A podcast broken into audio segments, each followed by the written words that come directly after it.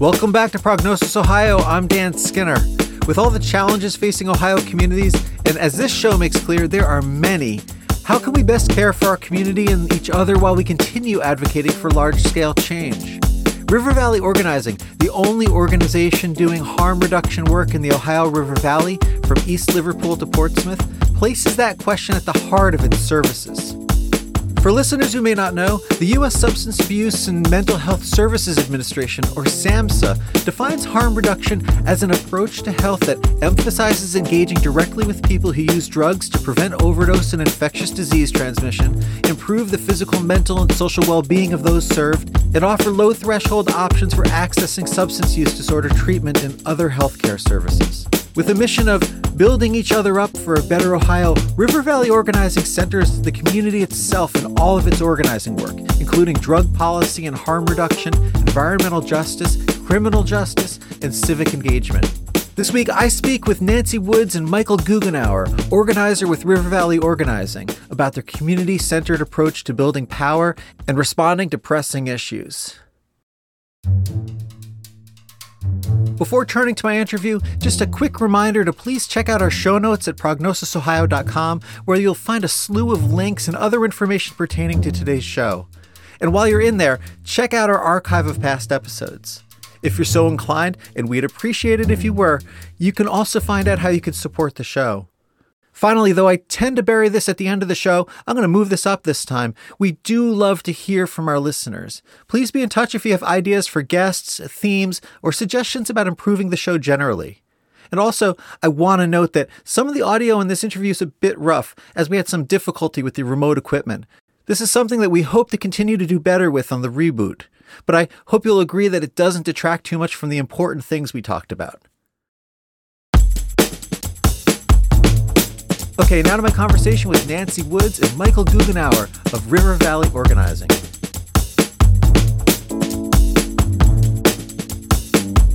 So I want to start uh, with something that happened the other day. Uh, you know, and Nancy didn't know I was going to start this way, but N- Nancy and I were about to jump on the computer and kind of test out our equipment, and she was delayed because there was a situation in the neighborhood. You know, and, and she was worried that hey, it might be one of the people we work with, right? Now, I don't need to know this situation, but you know, it was really helpful to me to kind of see the world you're working in a little bit in real time.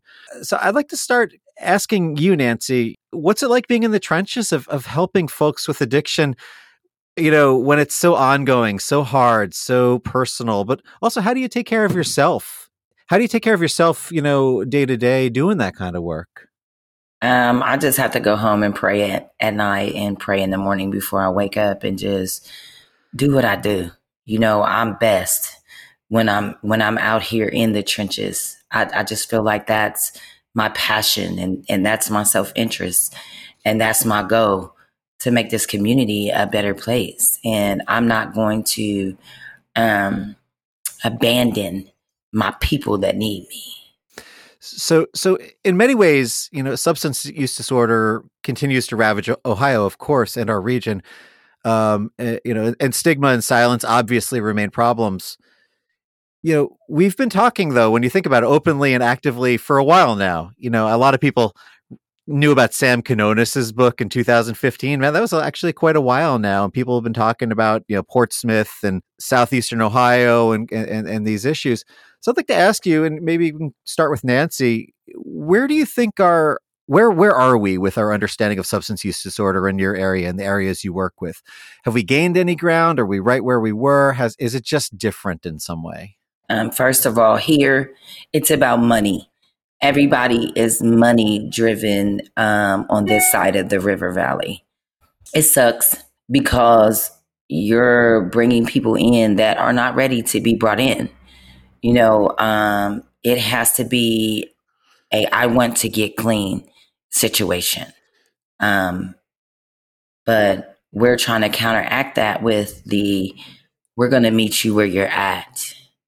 When you say it's about money, do you mean are, are you talking about the fact that there's you know the the sale of drugs and the kind of the markets out there are just flowing everywhere? No, I'm talking about the court systems. I'm talking about the treatment facilities You know, there are people st- who are not ready to, and they're being forced to do something that they're not ready to do. And what happens when you go into a facility and you're there for a substantial amount of time and you come out and you want to go back to using, then there is that big risk that you could die, you know, um, and, and overdose. And that's not what we want to see. Right, Michael. Is that kind of a similar experience, or do you, you know what's your what's your take on that general question? Yeah, uh, the the prison industrial complex is set up against uh, race and uh, economics. You know, poor communities are and BIPOC communities are just uh, polluted to an extent where, like over years of time, you have big chemical companies getting rich and uh, gas and oil companies getting rich polluting like small towns. Uh, small town Ohio is something that is like not uh, really experienced in other places because there's like rural or there's suburbs or there's metropolitan. We're small town, you know what I mean? There's there's little tiny towns that are all within you know a stone's throw of each other that all have different opinions and different structures, and it's just uh, you know it's different. So the municipalities can only do so much. Uh, and that's where we come in and we kind of fill that gap. So let's start, you know, let's stay with you, Michael, for a minute here. You know, I understand that you're um, River Valley Organizing's environmental organizer, and I'm really interested in the intersection between harm reduction, you know, substance use disorder, and thinking about environment. Um, let's start with the big picture here. How are these things related? I mean, how, how is the work you do with harm reduction also about environmental work? So, environmental is uh, the key to everything because if you have uh, a good environment around you, uh, then cancer rates are down and things like learning disabilities are down. Uh, where communities like ours have like really high rates of like cognizant disorders, learning disabilities, certain specific types of cancers that are rare everywhere else.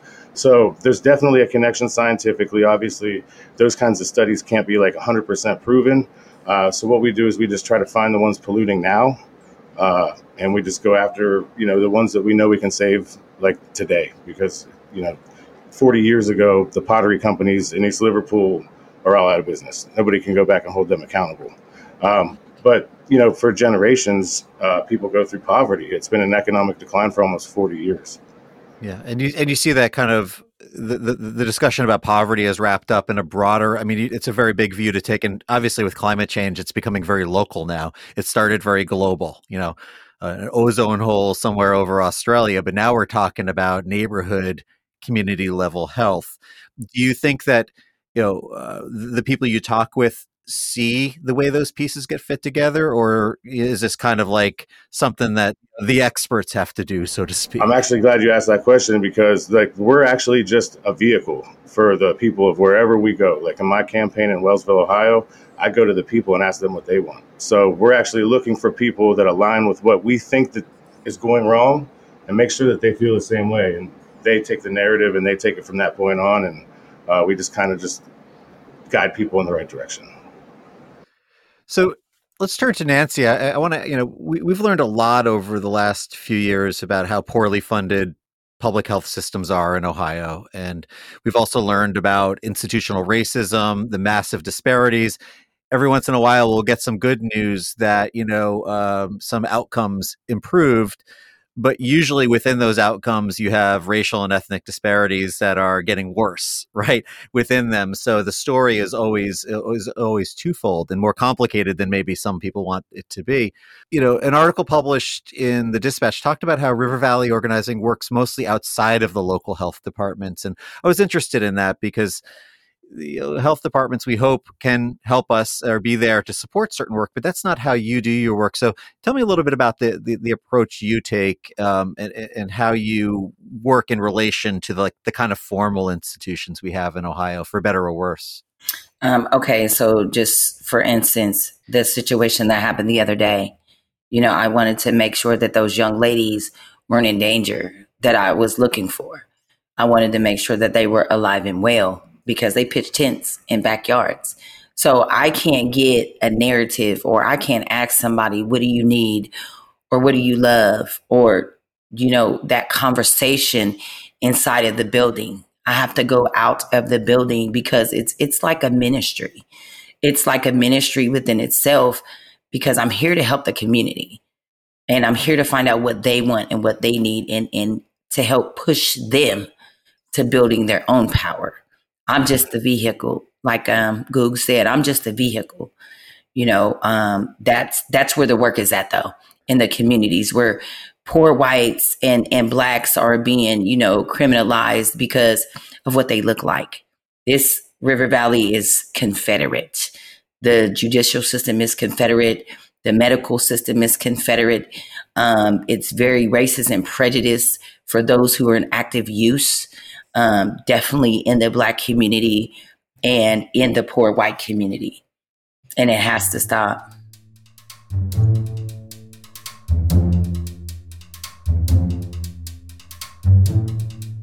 So, Michael, you shared with me, you know, that you have direct experience. You have a, a past of with you know, substance use disorder and being wrapped up in the criminal justice system and all that. When you think about the difference between community organizing, sort of working directly with people where they are, as opposed to some of the resources that are supposedly out there in our state, how do you think about you know the difference between community level organizing and what we might demand or expect from let's call it the state in this case?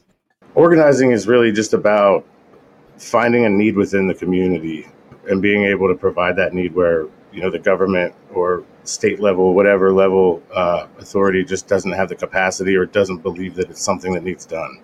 Um, in our case like harm reduction is big because there's really really high level uh, uses of like syringes for heroin and things like that. Uh, in our portsmouth office nancy fills that with the uh, exchange that we have there. Uh, in our office, we pass out Narcan. At least, you know, we try to inform people and educate people about it because most people say, "Oh no, I don't want to have an association with it." We're like, "No, we aren't asking you to have it because we think you you use. We're asking if you want to have the ability to save a life."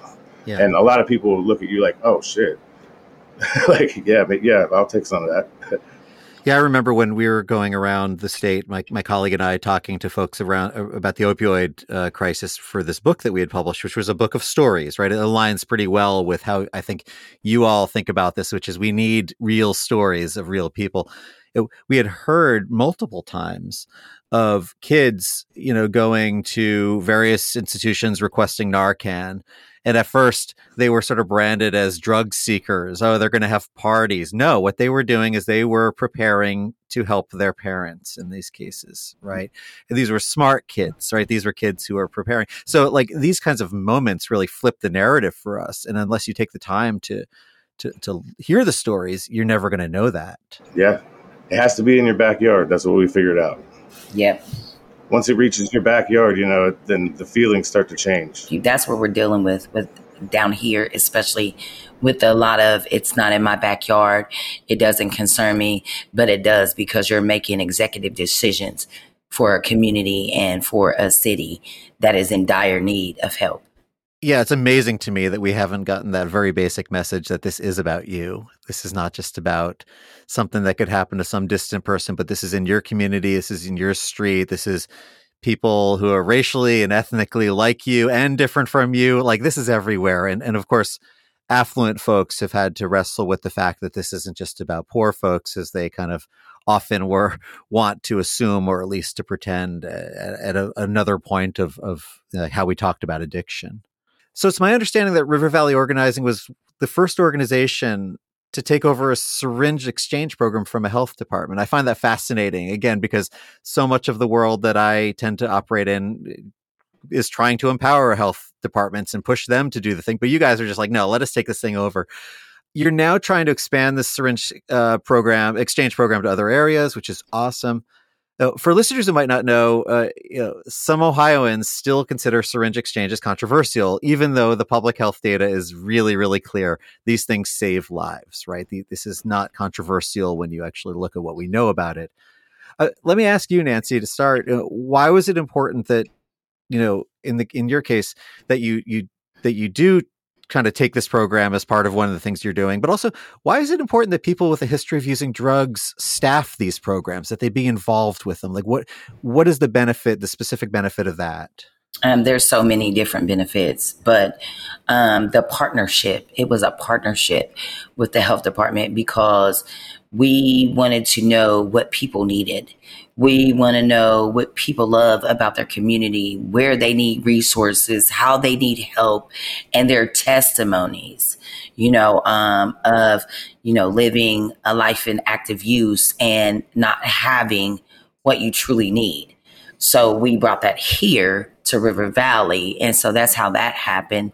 And then, um, just to answer your other question, there's HIV out here, there's AIDS out here, there is um, Hep C out here, there are STIs, there are STDs, and all of these things are bloodborne pathogen diseases that you can pass through intravenous use. So why are we going to keep spreading these things around to people?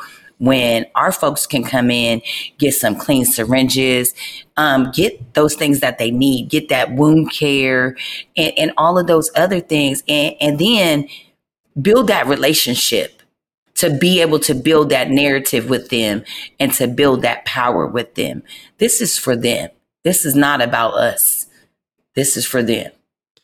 Now, Michael, when you have conversations with folks about about harm reduction, syringe exchange being one piece of that, do you see movement here? I mean, are are people starting to get the point, or are there just some people who are so dug in that you got to just kind of work around them? It's both, actually. Yeah, there's so many people that are just dug in and you can tell that they're not going to change their point of view, but it's it's really the news talking or somebody else that's in their life talking. You know what I mean? It's not a lot of times when you speak logic to somebody about an issue that's so completely identifiable. Uh, you know, they're kind of deer in the headlights. You know, they don't want to admit that they've been wrong their whole life. Have you learned uh, you know, or, or, uncovered any approaches that work better than others when you're having conversations with people to get them to understand this? Um, I just it's it's such a big misconception where the stigma comes from in the first place um, because everybody thinks that it's like a, everybody that's on the other side thinks that there's like a, a, tax on the public for it, but it's actually the opposite. You know, we're the ones paying the the uh, backlash on the insurance when uh, people don't pay their hospital bills. You know what I mean? They're going to go lose an arm and cost a lot more than just uh, a little, you know, small exchange that maybe is a little bit controversial to some people who've never experienced addiction. Yeah. How about you, Nancy? I mean, have you found things that work better than others or ways to have these conversations that are more persuasive and actually get people to see what it is you're trying to get them to see? Well, you always have your allies and then you have your enemies. And um, those are the people, the enemies are just the people that you walk away from because you're never going to open their eyes and they're always going to be blinded to the fact that this is truth and this is real life. But because it's not in your backyard doesn't mean that it doesn't exist. Um, we always have to look at the world for what it is. There are many different situations and scenarios. And just because it's not affecting you, it is affecting you. Um, and just, I mean, sitting down and, and just saying, you know, how can I help you? What do you need today? And listen, listen to my folks. Mean, here we are, you know, on these damn computers, right, talking to one another. I wish I could be with both of you, but you're both in different parts, uh, places. So actually, this helps us. But a lot of the work you do is so simple in the sense that you're just there with actual people in the community on the street, going to where they are. It sounds so simple, but it actually turns out to be something we just don't do that much of in our state. What what have you learned from actually being physically in the space with people who I mean, I'm guessing every situation has some common threads and that every situation is also totally unique. I don't think anybody that I know thinks that I do the same thing. it's hard to explain because every day can be different, but then you can have very monotonous weeks where you're leading up to something and it's just kind of moving the needle a little bit towards a, a goal or an event and then you could have multiple events and for multiple reasons. Uh, we do like the environmental thing that I usually lead, and then we have another organizer who does uh, police oversight over here uh, in East Liverpool, where there's been a lot of negative interactions where police officers have done uh, some things that they've gotten fired for. So there's like a couple things going on, and we all just kind of help each other out. And then we've got our other office in Portsmouth that Nancy runs. Um, for me, I, I just love them. I I just have a heart that loves and they feel that love. And they look at me and they be like, You don't know what I'm going through. And I be like, um, Yeah, I do. I just look like this today, 13 years later. I just look like this, but I know everything that you are going through. And I know the things that are happening in your life and the trauma that is in your life. And when you're ready, I'm here for you. No, I mean, basic empathy goes a long way in public health. Uh, we've been through a couple of years with this pandemic where, uh, you know, we had we had some empathy. We had little flashes of empathy here and there, but we had a lot of nastiness and just people kind of digging in. And um, you know, when I think about where we are with the pandemic, everybody was talking about the opioid crisis, including myself, until March 2020, and then all of a sudden it disappeared uh, from from the the world of media and all of that. And then finally, you know, six months later, you started to see people coming back, being like, "Hey, maybe we uh, lost focus on this, and it's probably the case that people are suffering a lot." So there's also just like the focus or the limited attention span we have oftentimes uh, as a state, as a county, as a country.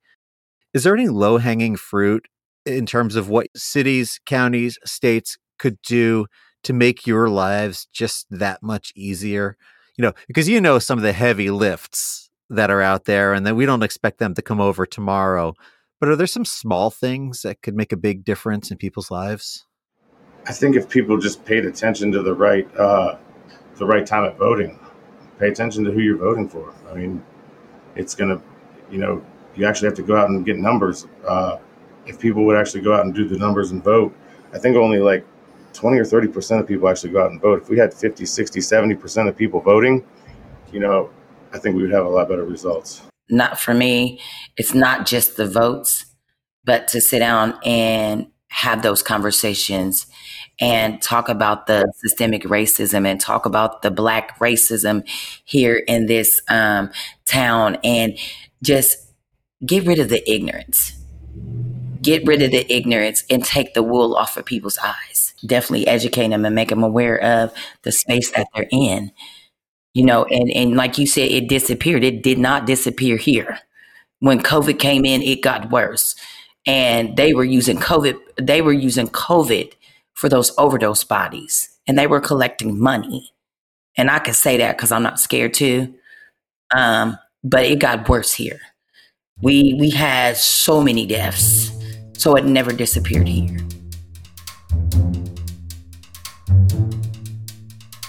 You, have called for Senators Portman and Brown to support the MAT Act, which stands for Mainstreaming Addiction Treatment. And I wanted just to pause on this for a minute. Obviously, Senator Portman is on his way out right at the end of the year.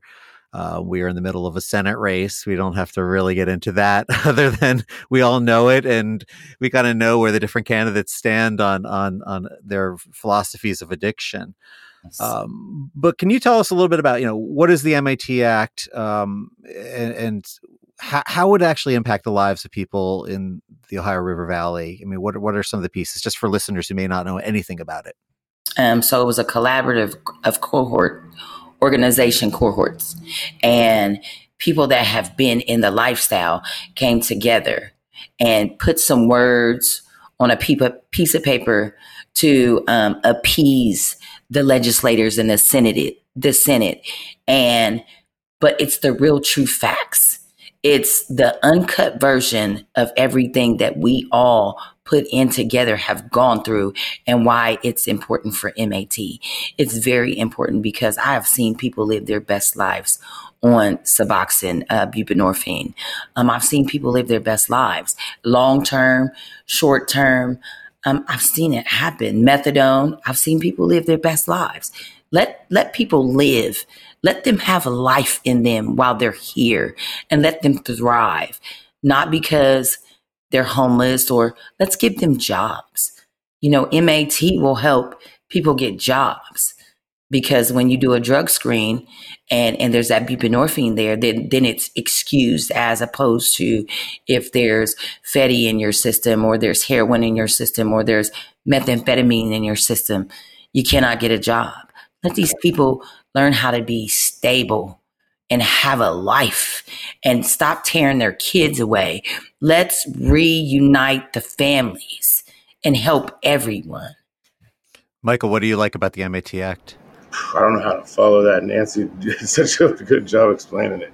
Uh, so yeah, they, some some people in East Liverpool don't have access to a vehicle. I mean, there's doctors that you can get like the uh, subscriptions for prescriptions for uh, miles and miles away, but people just don't have access to that. Uh, the MAT Act would, you know, would actually bring uh, hope to a lot of people in East Liverpool and our surrounding area because uh, without it, I mean, we're all that's left. We're it. We're it for 250 miles from uh, East Liverpool, where the Panhandle is of West Virginia meets Pennsylvania and Ohio, uh, all the way down the river to where Nancy's at in Portsmouth. We're the only organization that does harm reduction. 250 miles of river. Wow, that's that's incredible. And you know, we're going to be linking to uh, some some you know in the show notes to more about your organization and the MAT Act and other things we've talked about. I guess I just want to end by asking you all like what's next for River Valley organizing? You know, what what kinds of things you're going to be focused on? I mean, I think I know the answer to part of it because your dedication is just to the people and to being responsive and to caring for them. But also, you want to find a way, I'm sure, of being part of the conversation to make sure that you can loose, you know, ease that burden a little bit. What what's next? What kind of things you're going to be focusing on the next couple months? And also, I'd love to know how people can get involved and learn more about the organization. Um, we're going to be focusing on voter registrations and um, going out into the east side and Farley Square and Wayne Hills and, and all of these low income neighborhoods and focusing on the voting. Who do you want in office? What do you want to see? What do you need? Let's get our people in so we can build a better community and stop the oppression and the suppression and, and all of these things that are just here to make money. Let's yeah. let's love on some people and let's give life. When you say get our people in, you mean people like you need candidates on record as supporting harm reduction and the kind of policies that can actually help people. Yes, absolutely. Harm reduction, sex work, um, environmental, all of that, human trafficking, all of that. We need all of that. It, it's just a part of the umbrella, you know. Just like just like Goog said, it, it starts if if your environment and your atmosphere is incorrect, then there's some things that's going to be out of whack. So it falls under that umbrella. Yeah, Michael, what do you want to add? Uh, yeah, if uh, if everybody would just take a step back and take a breath and slow down and you know take a look at the world you know you're, you're going to make the right decision on your vote. So we just need to uh, get the numbers out there. Uh, these next couple months are going to be we call it gotv get out the vote. Uh, most of our efforts are going to be just to inform people that they need to get registered and uh, get people registered and get out to the booth. Well nancy michael I, I guess i aside from thanking you from you know for t- taking the time to have this conversation i want to thank you for the work you do. This is uh, this is incredibly difficult work, but you both exude this passion for the work. Your your lives have led you to it, and you you take it on in this way that's just super impressive. I, I can't imagine where Ohio would be if we didn't have folks like you being willing to step up and do this. So, you know, I want to thank you, and I'm sure our listeners are going to just love learning about the work you're doing because it's really inspiring. Thank you. We really appreciate you having us on the show. Thank you, Dan. This episode was hosted and produced by me, Dan Skinner. I received editorial and production support from Angela Lynn. The music was produced by Kyle Rosenberger. To learn more about Prognosis Ohio and to check out an archive of past episodes, including episodes that are nice counterparts to today's conversation, please visit our website at prognosisohio.com. Prognosis Ohio is a member of the WCBE Podcast Experience and the Health Podcast Network. We'll be back in your podcast feed with our reboot in just a few weeks. In the meantime, we wish you well and thanks for listening.